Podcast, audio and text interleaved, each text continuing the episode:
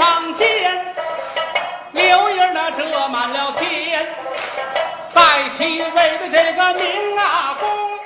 好，欢迎收听新的一集什么电台，我是孔老师啊。为什么大家会听到这个郭德纲老师的这个《探清水河》呢？是因为本期这个电影呢是由王子昭导演、于和伟、倪虹洁和郭麒麟主演的这个电影二手杰作，而这首《探清水河》呢也出现在了电影当中，成为一个梗啊。这期节目呢也是我前几天在北京的时候和王子昭导演的一个对谈啊。这部电影我也非常喜欢，所以说推荐给大家。然后呢，因为我本人当时是有点这个感冒啊，所以说这个声音听起来可能会有一些闷，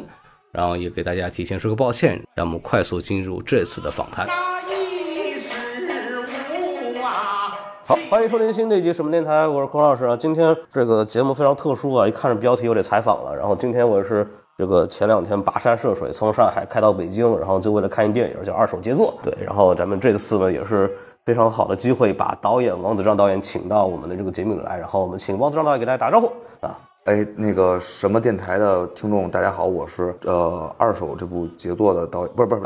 这部二手 可以啊这部二手杰作的导不是对这部二手杰作的导演王子昭，哎，还您是会夸的，嗯。我自个儿其实跟呃坏好物资计划的导演还挺挺有缘分的啊。之前像申奥导演，包括宁浩导演，我其实我都采过。哦对，然后之前自己做就是我的正式工作的时候，也做过这个欧美导演的专访。对，所以说您应该是我刨除那个宁浩老师，您是第三位我接触的坏猴子的计划的导演。对。对，其实非常荣幸。然后这个片子，因为我在已经看过了，然后我觉得不错，嗯，对，所以特别感兴趣跟您聊一聊。行行行，对，然后就是从您上学那会儿开始聊吧，呵，真的该该该起音乐了这会儿得没有，就是特特别好奇，因为我之前看您的这个履历嘛，然后您是那个北京电影学院的，然后我看着纪录片方向的，就是特别好奇这事儿，就是您现在是拍类型片嘛，包括后来我之前看过您早期的一些学生作品，嗯，然后也是很类型化的一些东西，所以特别好奇您是怎么说，就是学纪录片学到一半说还是得拍这个类型电影，还是一个什么情况？哦，就是因因为那个我考电影学院的时候，嗯，他就每年一个方向定死了，啊，就没有什么可选的，比如像那个服从调剂，呃，对，就我，但我那时候也不知道啥是纪录片儿。哎然后你看，等于奥哥他们是，呃，申奥导演他们是零零五的时候，那就是剪辑方向，然后再往前是呃有故事片方向什么。到我那波正好赶上那个叫纪录片方向了。但其实我们那个授课呀，四年授课，其实课程内容都是一样的，但是不同方向的情况，不同方向的那个，比如说我是纪录片方向，他那纪录片那课程比重就大啊多俩学期。嗯，然后剪辑呢，可能就那个剪辑多俩学期。所以就是相当于赶上了，就是你赶上什么是什么，就差不多差不多这个意思。对对对对啊，这个之前真的不太了解啊，对。因为我之前看过您一些短片儿，就是包括那个《大无畏》，这我在我在车里刚看过，您就拍一些这种喜剧类型的那种小短片嘛。对所以说当时是因为什么契机被宁浩导演给发现的？当时就是应该是一六一七年那会儿，嗯，然后那个老宁说搞这么一个新导演这个计划嘛，然后他这个选人肯定基本就是从主要从电影学院，嗯，然后是找了说这个前后可能十年吧，嗯，前后十年那个短片作品里面扒了，然后把我给扒拉出来了，啊，当时看您是不良还是啊，都看了，都看了？对。嗯，之前申奥跟我说也是看他那个《合龙川港》啊什么的。啊，对对对，对对对，我跟他前后脚吧，啊啊对对对，因为我看您不是《合龙之前还川港》我也演了，对对，我看了，我知道您主您主演嘛。对，没有，我当时是那个男三啊，可以 抢到男一了，因为我我之前采访申奥导演的时候跟我聊过一句事儿，当时就问他说，您跟这个申奥导演当时那个第一部片儿嘛，就是那个受益人那会儿，啊对，说是您跟申奥导演是怎么一个合作方式？提了一句说，就有点像那个运动员和教练员，对，这么一种一种关系。然啊，后就就是说那个就他和宁浩导演，老宁对他哦他他和宁浩导演之间的关系，对，哦就特别好奇您跟宁浩导演合作的时候是一种什么样的模式？我基本上是跟他差不多，就是运动员和教练的这种关系，但是可能对我来说，可能老宁还多了一个陪练的身份吧。啊，对对，因为那个，因为奥哥那个主观能动性和那个那个能力都比我 承受点儿，对，所以不用那么操心，不用不用太陪练。但是老宁有时候对我来说，可能好多事儿还得就是 亲力亲为抓着点儿陪练是指的是他在现场盯着你拍呢，还是啊。那倒不是，就是现场他都不盯着，就主要其实是在呃写作上，啊写作上就可能剧本上对对对。嗯看的多一点？对对对，因为那会儿正好弄剧本的时候，那个啊也有一个客观客观原因，就是弄剧本的时候正好那个疫情嘛，嗯，然后结果就给我们都关在一起了，然后闲闲的没事儿的也，只能聊剧本了。对对嗨，嗯，哎，有有什么过程当中，就这个剧本的过程中有什么点儿是宁浩导演专门提出来说，嗯，有一个什么重要的改动是他做的一个指导呢？其实里面最重要的情节就是那个那个孩子马默，嗯，郭麒麟那个扮演那个角色，啊，他那个就是得醒过来，又啊又活过来了那个，对，对活，对对得活过来这事儿啊，这个情节是是是他比较坚持的啊。嗯，当这个我特别好奇，就是当时因为因为我也看了原作嘛，就是世界上最伟大的父亲罗宾威廉姆斯那部作品，嗯，然后那个里边其实孩子就直接就故去了，对就就就去世了，然后就父亲一直扛到最后，然后就是所谓的这个良心发现啊等等，呃，这个宁浩导演有跟您聊说这个是为什么要这么中间就让他醒过来这么一设计吗？因为这个相当于大改了，对，因为对。他首先他肯定是没看过那个原原版嗯对我跟他讲的，嗯。然后呢，他的因为他是一个比较成熟的，就是类型片创作者，对，然后他觉得就是说，其实，在长片里面，长片里面那个故事需要两个发动机，就是你一个创意点出来了，撑的话可能只能撑到片子一半儿嗯，啊。如果这时候不得给一个新的情节点，就是既是新的意识奏效的情节点的话，啊，那你这个其实观众会看的就觉得这是一个不完整的东西。明白，对，所以刚开始就是我也不太理解嘛，他当时因为当时没有说这个没有聊的那么细，说是醒不醒这事儿。嗯，当时说的是这这这孩子你得死了还得活过来。我当时心说这死了怎么活过来啊？对吧？这个这挺难的。然后如果真做成那种复活那种，就太对抓骂了。对对对，所以我刚开始还是有点不不太能接受啊，因为我是通过就我是觉得有点太戏剧化了啊，有点扯淡了，嗯。啊，但他其实讲的是从那个剧剧作原理上，后来我就慢慢慢慢品啊，对就就品明白了哦，其实他要的是这个戏剧功能，嗯，那个戏剧功能的话，那我其实可以用我我认为分寸感更好的这个呈现方式来来来给表现嘛，所以我觉得就我放弃掉那个什么死而复生这种抓骂点，就是我。他既然摔成一个植物人儿，其其实有经验的观众基本也都知道，植物人是肯定会电影里得 会写的，对吧？我就放弃掉这个给观众这个特特那个这个这个特戏剧化的东西啊，所以用植物人的方式，但也能完成就是一个完整类型片的技术要求。因为我之前在先看您作品的，嗯，然后我再去看了原版，嗯，所以我在呃看您作品的时候，那个时候我还在想说，因为我还挺喜欢后面说切成他又醒过来之后，因为于和伟这个角色还得就马英波嘛，嗯，还得就面对这种醒过来之后的各种乱七八糟的事儿，嗯，然后才有一个完整的这么一个人物的这么一个一个一个完成，嗯，我还觉得挺挺神的。我说这个是不是原片儿就是这么拍的？然后一看原片儿，哎，您这个是自个儿改出来的，我还觉得特别有意思。对不是，那你觉得你也你觉得哪个好啊？我觉得是醒过来会比更有戏剧性一点，就是我同这点我同意宁浩导演，对，因为他如果不醒的话，就是说实话，原片其实很看罗宾威廉姆斯的表演，对，他的能力能够撑起那一整部电影，然后通过包包括原片是个性喜剧嘛，对然后其实性喜剧它有很多的梗啊什么东西可以去杂耍。对，可以去让大家撑过这一步。嗯，但是这就像您这部作品的话，可能相对在性喜剧方面会收一些。嗯，对对。然后你你需要新的发动机。对，就我是觉得这块儿宁浩导演就是还是挺重要一个点，然后我都觉得挺精彩的。对对对，然后包括那个我特别喜欢就是那个保安的反转，对，就是出来说是吧？就其实录一个录过音了，然后就把那个原来的谎去撒那个新的谎嘛，就我觉得特别有意思。就那个点，其实哦，对你不说我都忘了。嗨，那个 点过钱了，那个点，呃，其实是我们俩在开会的时候，也是他倒没说具体什么情节，嗯，他说的是这个到了那块儿，呃，大家伙儿就就就就就马云波说了实话，大家不信他，对对对，这块儿他觉得还是少个东西，他觉得少一个一锤定音的东西，但当时具体是什么谁也想不出来。对，后来我就拿出这个，就是马云波曾经自己说的话对对对，所以他你看，你看他在好多那个关键的那个坑节儿上，他其实都知道那个功能上最需要的是什么，哪块欠火候啊。所以他对我提的要求，其实都是在这种剧作上、这种观点上的。那还挺挺关键的一些点。对，对他他有经验嘛，他呃，其实特别好奇，就是因为你是电影学院的毕业的，然后以我们对电影学院的刻板印象，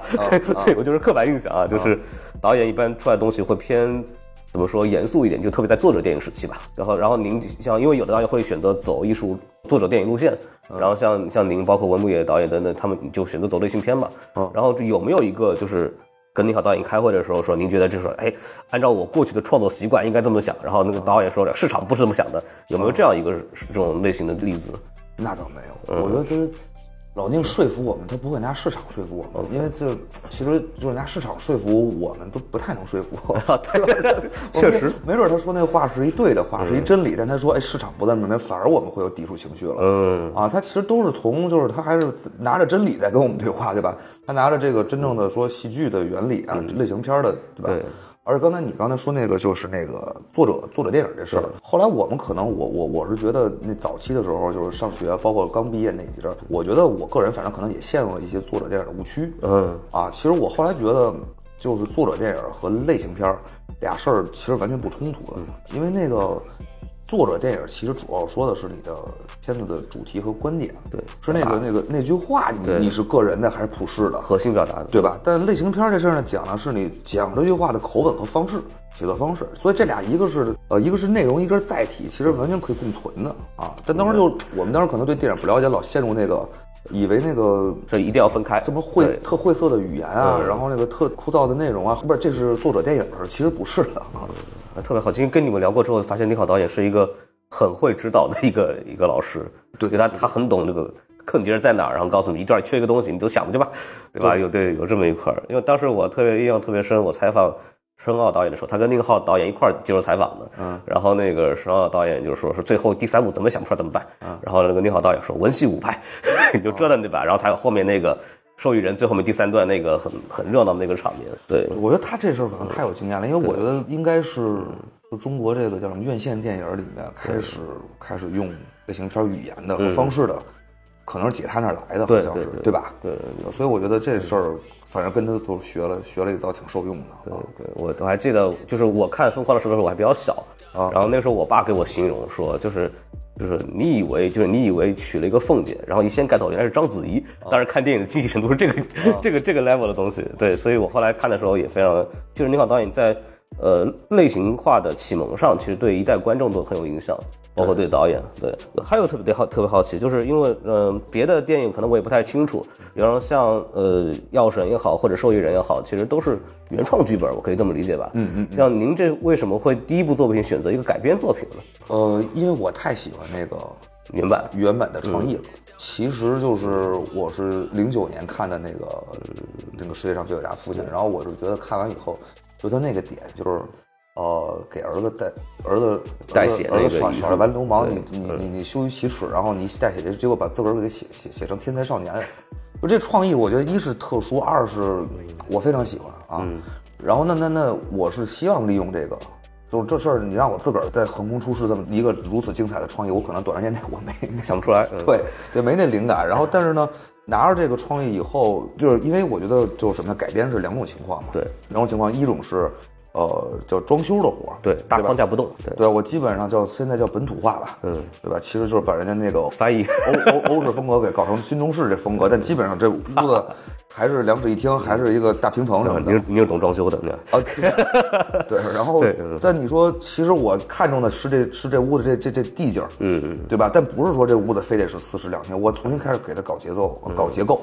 啊，再给它盖上一，比如说是一盖一 loft 啊，还是嗯。说盖一别墅啊什么的。我觉得这是两种方式，所以我觉得既然我选择了呃第二种方式，我我觉得这就我内心就比较满足的了。其实，因为它也完成了这个我我嗯就创作上的一个快感嘛。就是把自己很很好很喜欢的一部作品，然后就做一个改动，就很过瘾，对吧？这个对对，很很喜欢的那个创意，没问题。我觉得，呃，原作的其实是罗宾威廉姆斯，我们刚刚也讲了，然后。然后这部作品饰演马应波的演员是这个于和伟老师啊，呃，然后就除了这个郭麒麟和姓姓于的父亲这个梗之外啊，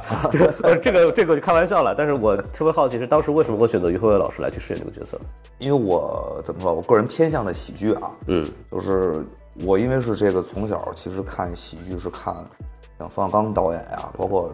呃，陈佩斯老师，包括像像像黄建新老师，嗯，就是我是在这个就这个叫北京北京喜剧这套逻辑里成长的，八九十年代那些京味儿的那些喜剧电影，对，也受那个影影影响，就就其实是后来长大以后才市场上看到那些那那我觉得那叫直截了当那种喜剧，但我一从小看其实都拐弯抹角的那种，对对对，比较幽默的那种，对，贫嘴的那种，对。然后像这种喜剧，我是觉得他那个他的幽默方式可能跟那个直截了当的不太一样，他其实玩的是逻辑，对。对吧？是那因此说，其实对演员的表情和肢体就是杂耍。这杂耍这东西的不，其实不是依赖这个的，它其实依赖是文本上的这个这个荒诞。那因此，其实我是觉得，就是我是希望觉得，就是内容上我已经提供出来的喜剧的东西，那相反在表演上应该找一个正剧演员啊，正剧演员。对，所以我觉得这样配合起来是可能是最合适的。对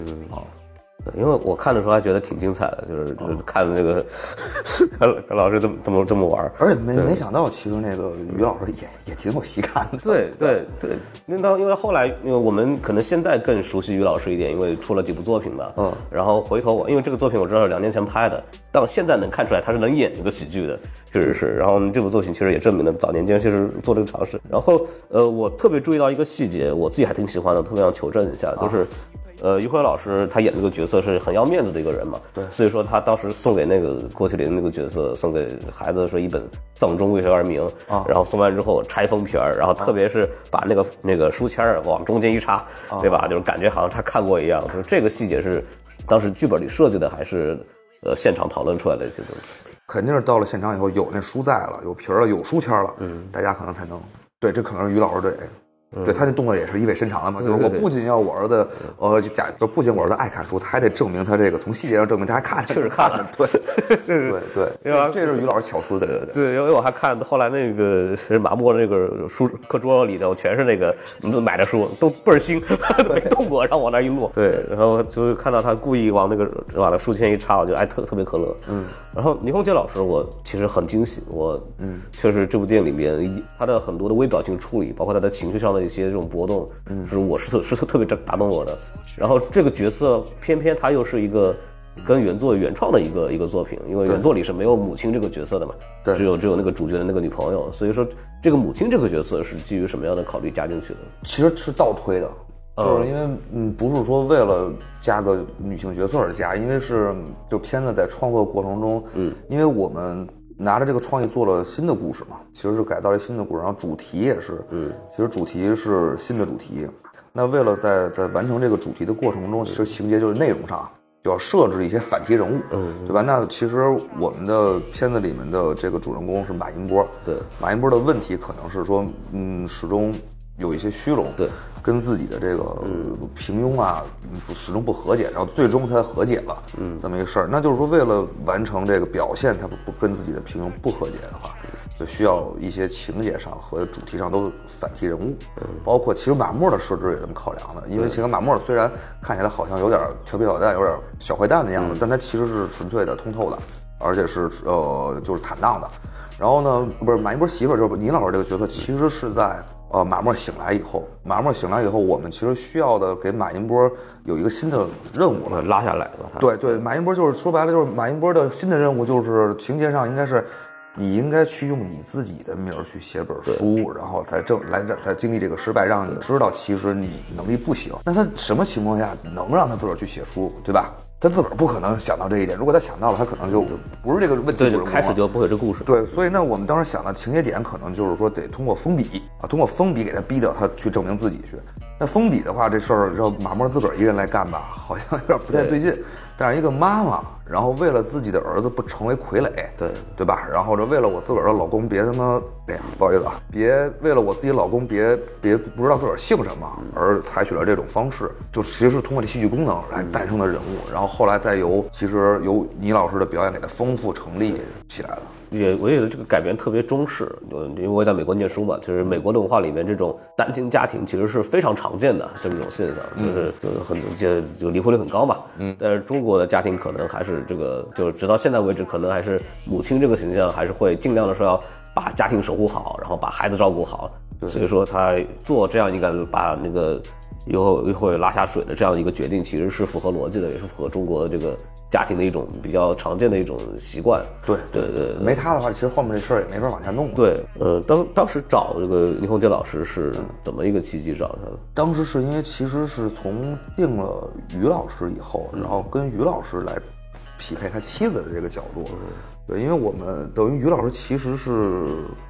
你你虽然片子里演的是一个五十岁的，但其实长得还挺年轻的。我当时脑子里其实一直刚开始一直其实都是走北京这级的演员，嗯，北京大妞那种有点对对对对，然后然后但后来我一想，我想半天，我脑子里面那个其实以前，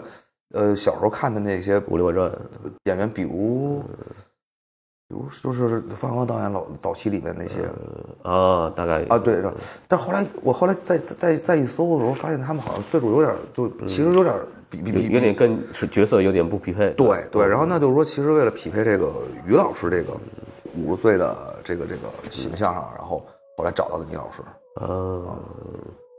于老师，于老师那个角色有个特别好的点，就是他那个语文老师，其实你其实也也刻意塑造他跟别人是不一样的。就因为里边还有个张子贤这个导师的角色嘛，就是一个走，就是就怎么叫什么成绩要第一位，对吧？对然后就是大家照本宣科的按照原来的这个就是课教养上的东西，呃张子贤演的那个老师跟于和伟老师演的那个老师，其实他在教同一个文章的时候，他的，知识点讲的也是不一样的，就是会于老师会更抠那个文学性的上的一点的词儿。对对对对对，这个设计也是专门想的，就把它弄成一个更酸一点的这么一个文人形象。对对，因为就是你刚开始早期做这人物建建制的时候，其实就为了让观众，因为他后面跟你成一套的嘛，就是观众这就得知道马马音波这人何许人也，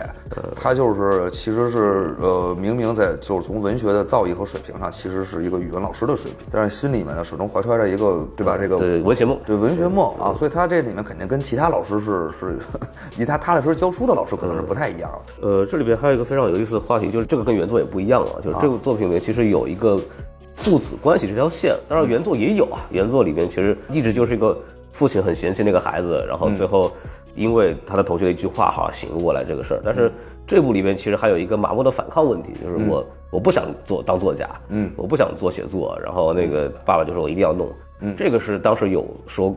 呃，想往那个方向去嘛，就是讨论这个父子之间的这样的一种原生的这种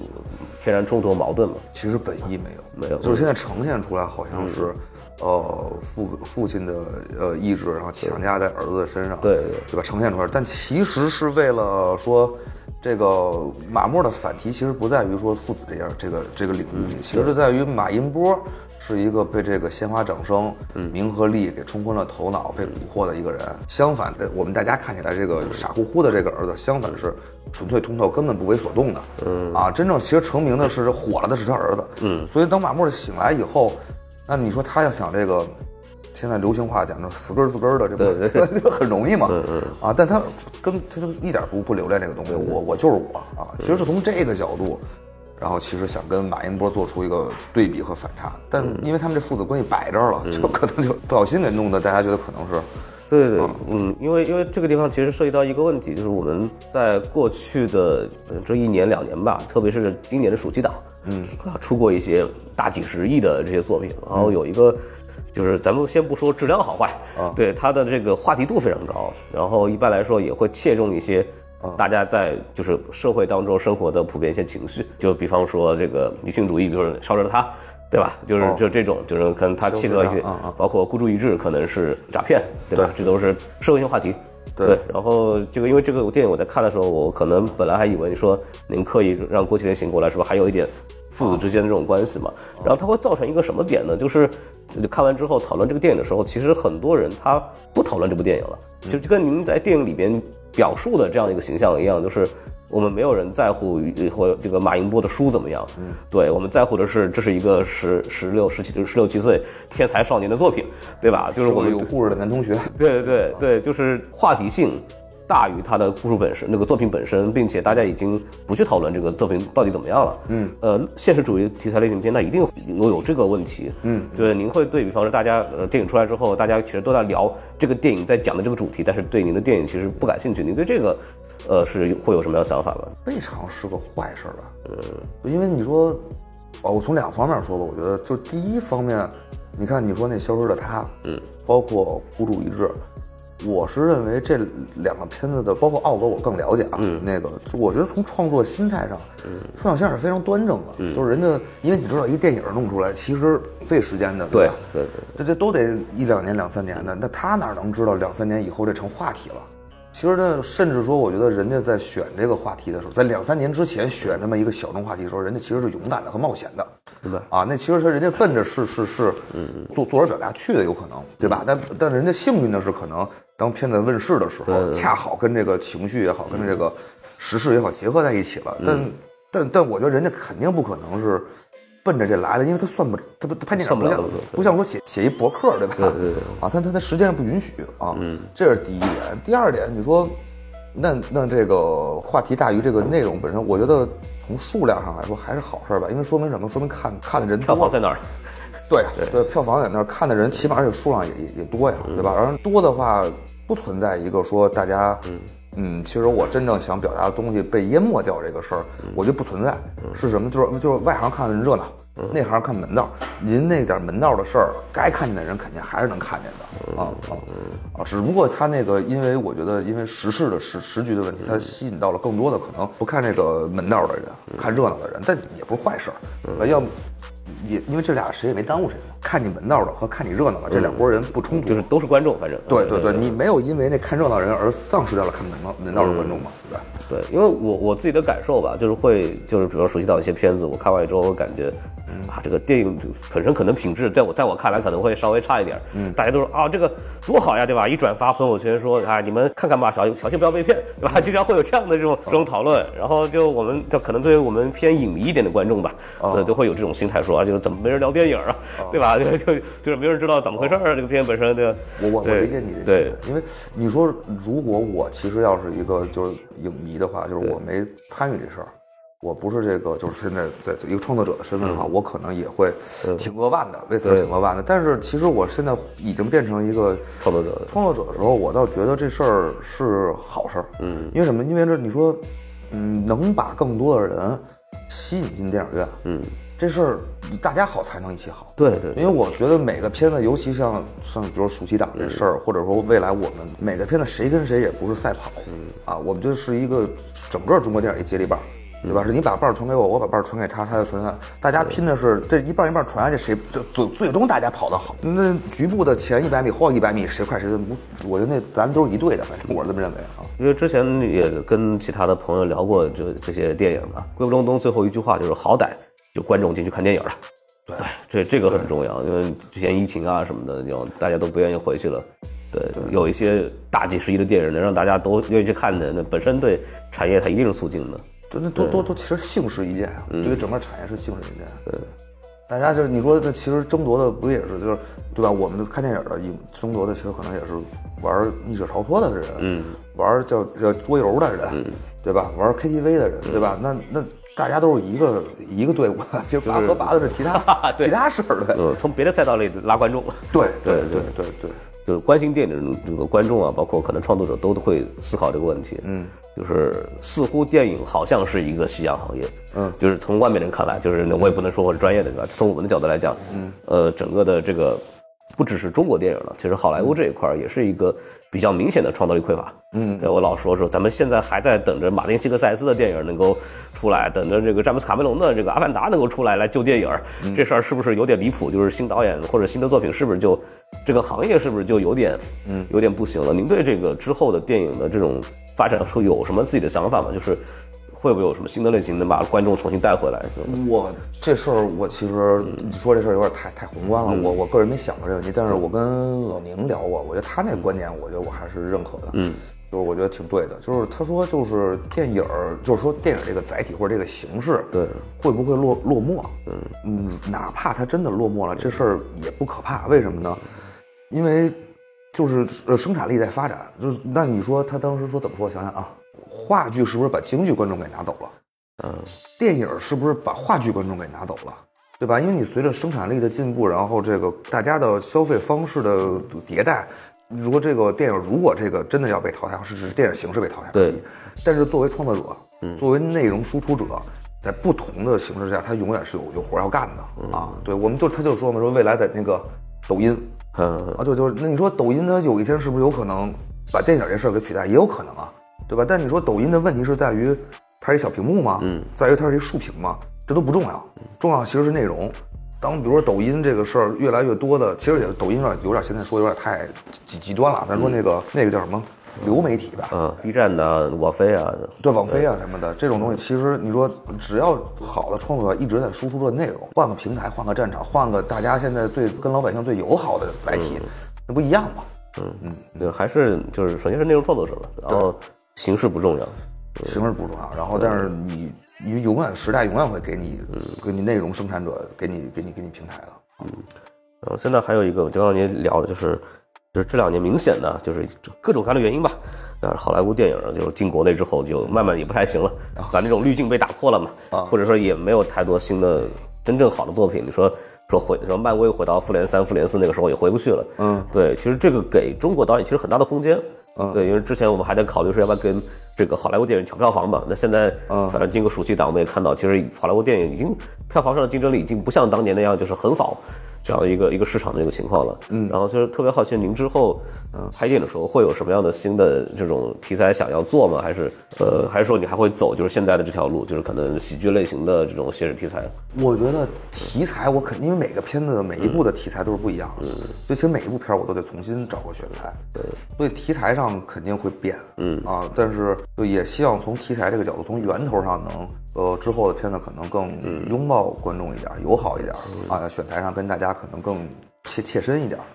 啊。然后，但是拿着这题材，你的刚才你说那叫啥？我想想啊，叫叫叫呃类型是吧？喜剧类型。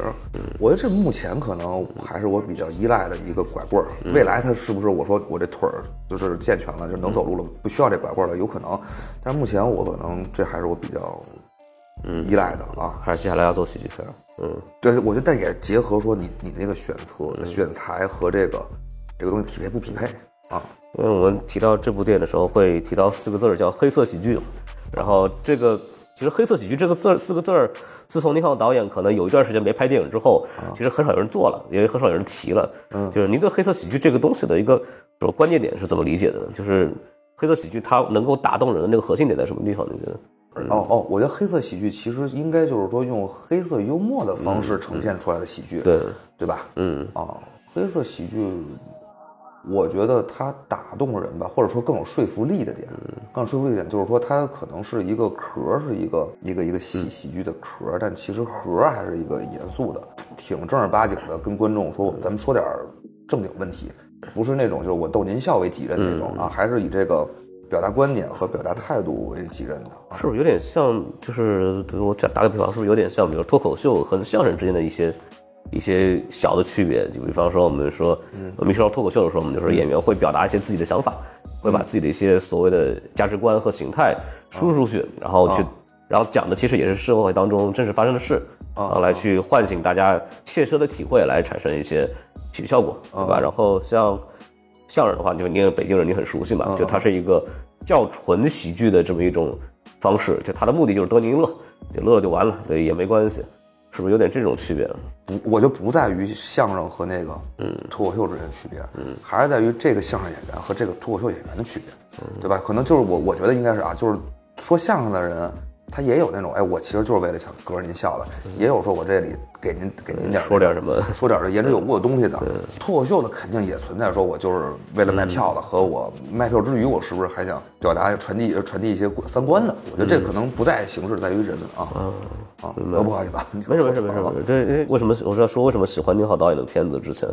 就是他的很多人物，就就变成那个《疯狂时刻》里面黑皮，对吧？这些就是小人物，他其实是。生活里面非常常见的一些，他的人他的情绪也好，他的动机也好，他的整个矛盾也好，都是非常令人信服的，在现实当中会出现的。嗯嗯。但是他最后的这个故事呈现出了一个有悲剧色彩的，但是我们看到会很有趣、很滑稽的这么一个事情。嗯，对，就是那种跟现实的这种抓得很紧的这种这种风格，可能是我们说偏黑色的，就是偏那个什么的。但像比较你说一些纯喜剧的电影，可能就是